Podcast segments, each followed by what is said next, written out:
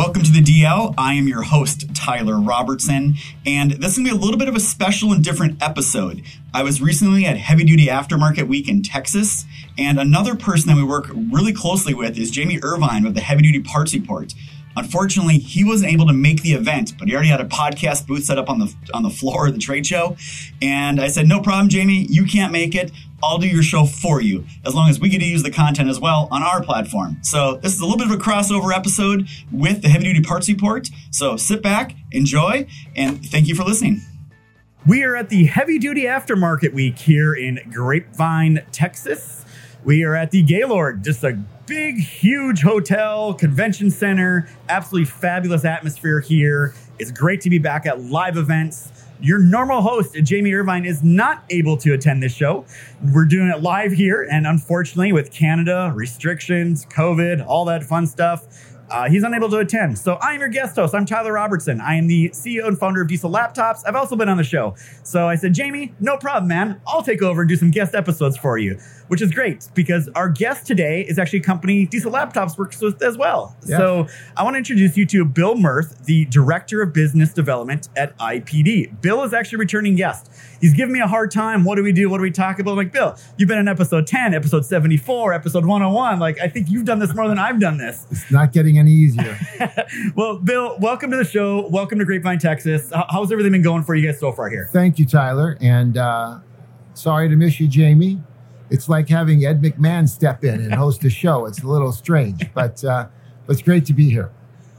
Yeah. So, uh, show how's you know I think traffic's a little light here and everything. Obviously, we lost some people and people are still a little nervous, but you know it's it's been busy. People are walking. People are networking. There's things going on. Is this your first event, or have you guys started to do them again? Where's where's things at? This is well, we had some events that were really early on just to kind of put our foot forward, but the HDAW event has always been a fantastic event, and it is so good to be back. Yeah, it's not quite as you know the crowds in in the aisles as normal, but it's been a very very productive show, and we're very very excited. And just to see these faces, the industry is made up of phenomenal people. It's what makes this industry great. And to get back after two years and see everybody has been a phenomenal experience. So I've been talking to to Vince Barty Oh. at your company for two years on Zoom sessions. Yes. It felt weird doing a face to face. Yes, and, and you know you realize he's only uh, four foot five. That's He's a little love us for shocking. this. It's a little shocking, uh, but yes, Well, let's just say this. We're, we're here at HDAW. There's a lot of discussions this show about the future of trucking, right? Mm-hmm. Um, there's all kinds of things going on. I mean, we're, I mean, there's futuristic robots driving trucks, there's electrification, but there's new technology, new things happening. What are you, any trends you're starting to see kind of unfold here in the, when we talk about like just diesel engine repair?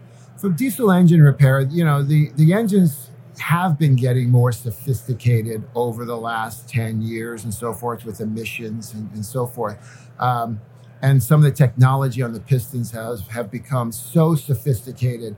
But what's phenomenal about that is that the aftermarket is able to keep up. I remember I've been in the engine parts business for a, a few decades now, and um, you know, there's always this this talk back in the 90s or late 90s and early 2000s that the aftermarket may not be able to survive because the the engines are becoming more and more sophisticated and not just anybody can produce a part anymore and so forth. But we could not have been any further from the truth at that point. We, the aftermarket on engine is thriving and it's that it's that entrepreneurial spirit it's the ingenuity it's the imagination that gets this done and the aftermarket is alive and well in, in 2022 and will continue to do so So I've been around this industry a little bit on the repair side for you know two decades now. Man, feels weird to say that I'm getting old, but you know I remember like take transmissions and, and drive axles. I remember our shops actually rebuild those things. They'd only make it half a million miles if they need to rebuild, and then all of a sudden machining got better and they got more precise and better lubricants, and all of a sudden transmissions have million mile warranties and we're not rebuilding them. We're just swapping them out because it's quicker and easier. I- can only imagine as new engines have developed with each iteration, the emission cycles and these things, the same things happen. They've just gotten the machining better, the tighter tolerances. That's got to put pressure on an aftermarket provider such as yourself to constantly deal with the changes and, and those things that are happening. Yes, and and really the the neat part about being with IPD is the innovation. We have a long history of innovation, and we tend to look at an engine in its process of being rebuilt. So it's not a brand new engine off the showroom floor. This is an engine that has been rebuilt once, twice, three, three times, maximizing the life of that engine and, and actually the resources. It's actually a green process to, to rebuild and rebuild instead of just throw away. And, um, and, and our innovations of looking at engines as they're being rebuilt and finding problems that occur throughout that process that maybe was not ever thought of when they were designing that original engine. And so we come out with parts to solve problems. You know, our steel liner for ISX, we um, to to prevent a block being ventilated due due to a um, a failure or cryo treated head bolts or you know special grooves in, in in liners and so forth to give a better fit in an older block. All of this sort of stuff is what we do to to make that engine last and continue to be able to be rebuilt over a long period of time.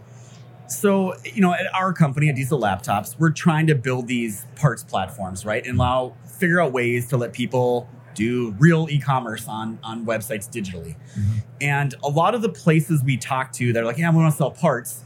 And we start having conversations with them. And eventually, like, well, show us your line card, show us who you're stocking.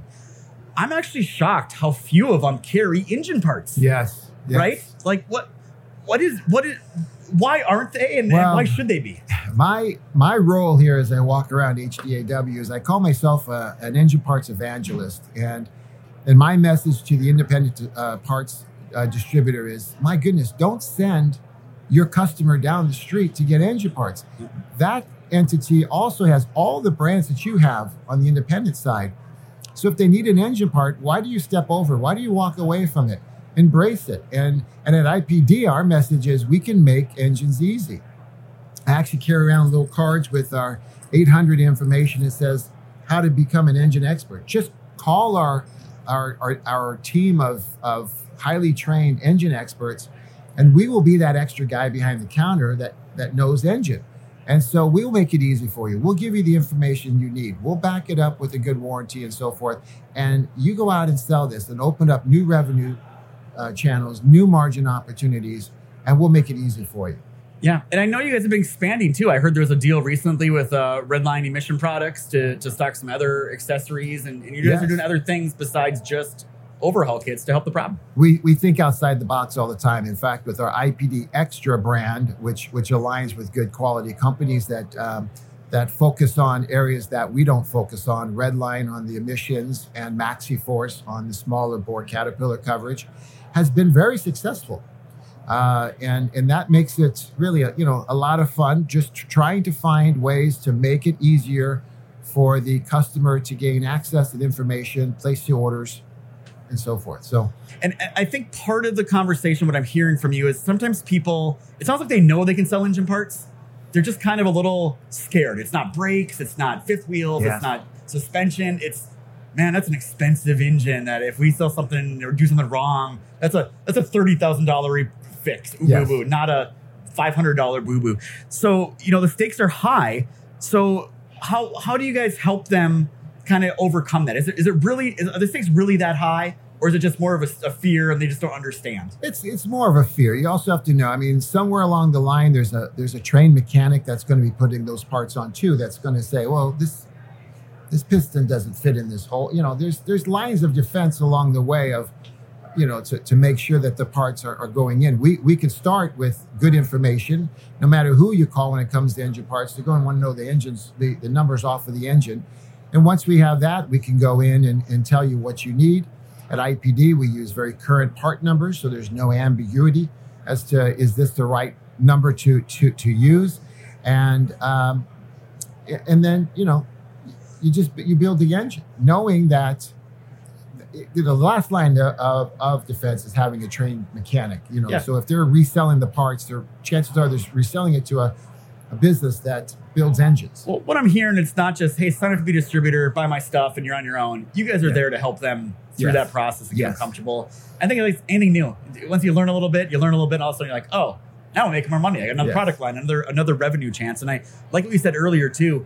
And I knew that at my company, I know like I need to sell the $10 cable and the $10,000 tool. Because if I point them in a direction for one thing, I'm not sure they're coming back to me for the other thing that I do sell. And that's a thing I think a lot of people miss Yes, out on. exactly. So, yeah. So let's talk about the other side of it. Let's say I own a truck, right? And I need an overhaul, right? I, you know, and I think a lot of people are like, oh, I got to have OEM. OEM's, oh, that's what came on it. It's better. But a lot of times what I heard from you earlier is you guys actually make their stuff better because you get to see failure rates.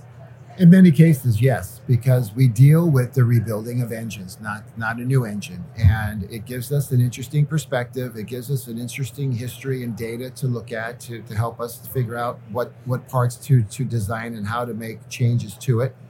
And I would say, you know, if you're an end user, um, there are really very few throughout history. You know, in the early days, you know, the aftermarket on engine parts was kind of will fit, might fit. You know, that's that ship has sailed a long time ago. It is there is a certain amount of liability if you blow up an engine, more so if if you have a brake failure. And so, you know, for the most part, manufacturers watch this, and nobody's really coming out with just something to throw in a box. It's it's it's a very technical business, and it, it, there's the quality in the And- aftermarket is very good overall. I mean, and let's face it, this this isn't your guys' first year building building these things. And Yes. truck engines are kind of the small engines that you guys do. Yes. This is well within your wheelhouse. Yeah. Yes. So, you know, let's talk a little bit about the technology, right? HDAW, new things coming in, all that stuff. Um, you guys just launched a new division in your company. You talk a little bit about that? Actually, it's a whole new company called IDS, and it's uh, Industrial Digital Solutions. And we are taking our first step forward uh, in a, actually a partnership with uh, Diesel Laptops to provide more of an engine focus to the telematics or the a look inside of the engine electronically. Um, our first iteration is uh, plug in in a J1939 port, and it will talk, especially it's really geared towards an owner operator or small fleet. It'll talk to your laptop, I mean, to your um, um, Mobile device. mobile Yeah. device, your, Yep. your, your phone, and give you a glimpse inside that engine for preventative maintenance, code reading. Um, it might tell you what's what's brewing inside that engine to, to say you might want to get this looked at because in about a month or so you you could have a problem, and it really opens up the engine and gives you an opportunity to look into it, giving that owner operator more visibility, more control. So, was it a big was it a big thing inside your company to say, "Hey, we've been making overhaul kits and engine parts for 65 years. Let's go create a technology company." Like that that's that's it's in one regard a far leap, but in another one it makes a lot of sense because Yes. that's where we're all going. And we love to innovate. We love to think outside the box, and we love to find ways to uh, satisfy our customers, give them a way to solve a problem with the end user. Okay. It's really about the guy that throws away the box or the guy that owns the uh, equipment, you know, and and giving them tools to make their lives easier and more productive and profitable in the end. So the other kind of trend I see that I, I feel we need to talk about because like everybody talks about there's there's talks going on, speaking engagements. It's supply chain, Yes. right? It's is there product available? Is there not product available? When's it going to get better? You guys obviously manufacture parts. You're a global company. You're shipping Yes. things literally on almost every continent. Give, give us just a little overview. How, how are things? Are they getting better? Is, when's it going to get better? Well, there's there's an there's an old Depeche Mode song. Uh, I don't want to spread any blasphemous rumors, but I think that the aftermarket gods have got a poor sense of humor, and they've ramped up demand and they've taken away supply. um, so it's like what? And it's been it's been it's been okay. We we we've been getting through it. Uh, at IPD, we like to ship the same day at at least a 98% fill rate. Those days are temporarily out the window, but but we're doing a very good job. We've been actually having record sales, and you know, in the end, we look back and say, "Wow, we've shipped more than we ever did," even though we think we can't get product.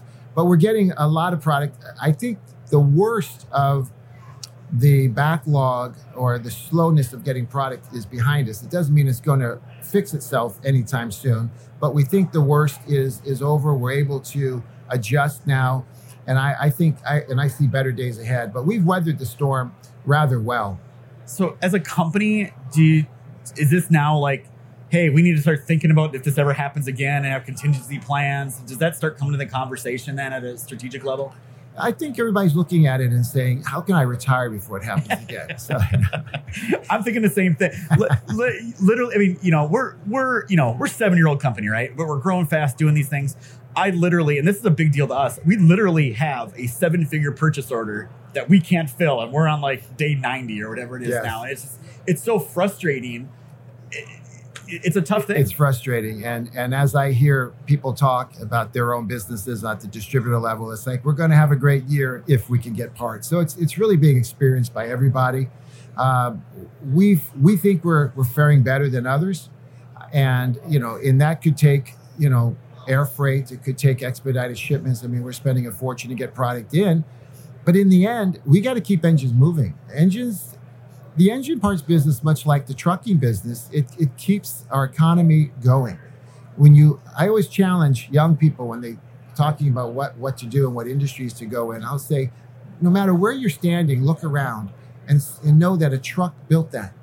Your house, that TV, yep. the Apple sitting on your counter, it's all trucks. And and we've got to keep that going. And then behind that for IPD on the industrial side is the oil and gas and the construction and the industrial. So it, these are critical markets, and we will go above and beyond to keep those parts in stock, to keep those engines being built, to keep us all moving forward. Well, I'll tell you, the person I feel bad for, or the persons of the company, is these people that have been in the back office of procurement and purchasing. no one's ever cared, right? Because things yes. have just flowed, and all of a sudden, they must be getting hit from like the CEO down to the, the counter guy. Like, yes. where's my stuff? I worked with a person for uh, 32 years. I never knew his name. and now I'm like, hey, Bob, I, I need you. Come yeah. here. One love You're my new best friend. Like, yeah. where, where's my stuff? Yeah. I, am yeah. joking, but it's, uh, it is. And, and they deserve a lot of credit, even though they, they often reach the, uh, the frustration end of, of, of, of things. But at IPD, I can tell you that our team is phenomenal. And, uh, you know, it's funny, you either are buying too much or you're not buying enough. And, uh, and it's always too much from the finance people and not enough from the salespeople. So, so they drink a lot, but you know. Hey, you know, I'm a CEO. I thought that was my job to drink a lot. But apparently, apparently, I got some company. Everybody's drinking now. Buy stock in alcoholic companies, right? That's, that's, right. that's what everyone needs right. to learn about this. So, well, hey, with all that said, I want to say to everyone here, you've been listening to the Heavy Duty Parts Report. I'm your guest host, Tyler Robertson. We've been speaking with Bill Mirth, the Director of Business Development at IPD, a wily veteran on the Heavy Duty Parts Report. I'm sure we'll get him back on here again. To learn more about IPD, visit ipdparts.com. I also know they have the other website as well they've launched to do with the technology side of things. I think it's idsrx.com, I believe, is the yes. is the website. So, Bill, thank you for being on the Heavy Duty Parts Report and for joining us at HDAW. Well, thank you for having me. And if this is like Saturday Night Live, you know, I get uh, after five, don't I get a big party or something after five visits? Um, wait, I, I think I thought you were buying. Though. As long as you use your credit card, yes. bar's open. Okay. All right. thank you, Tyler.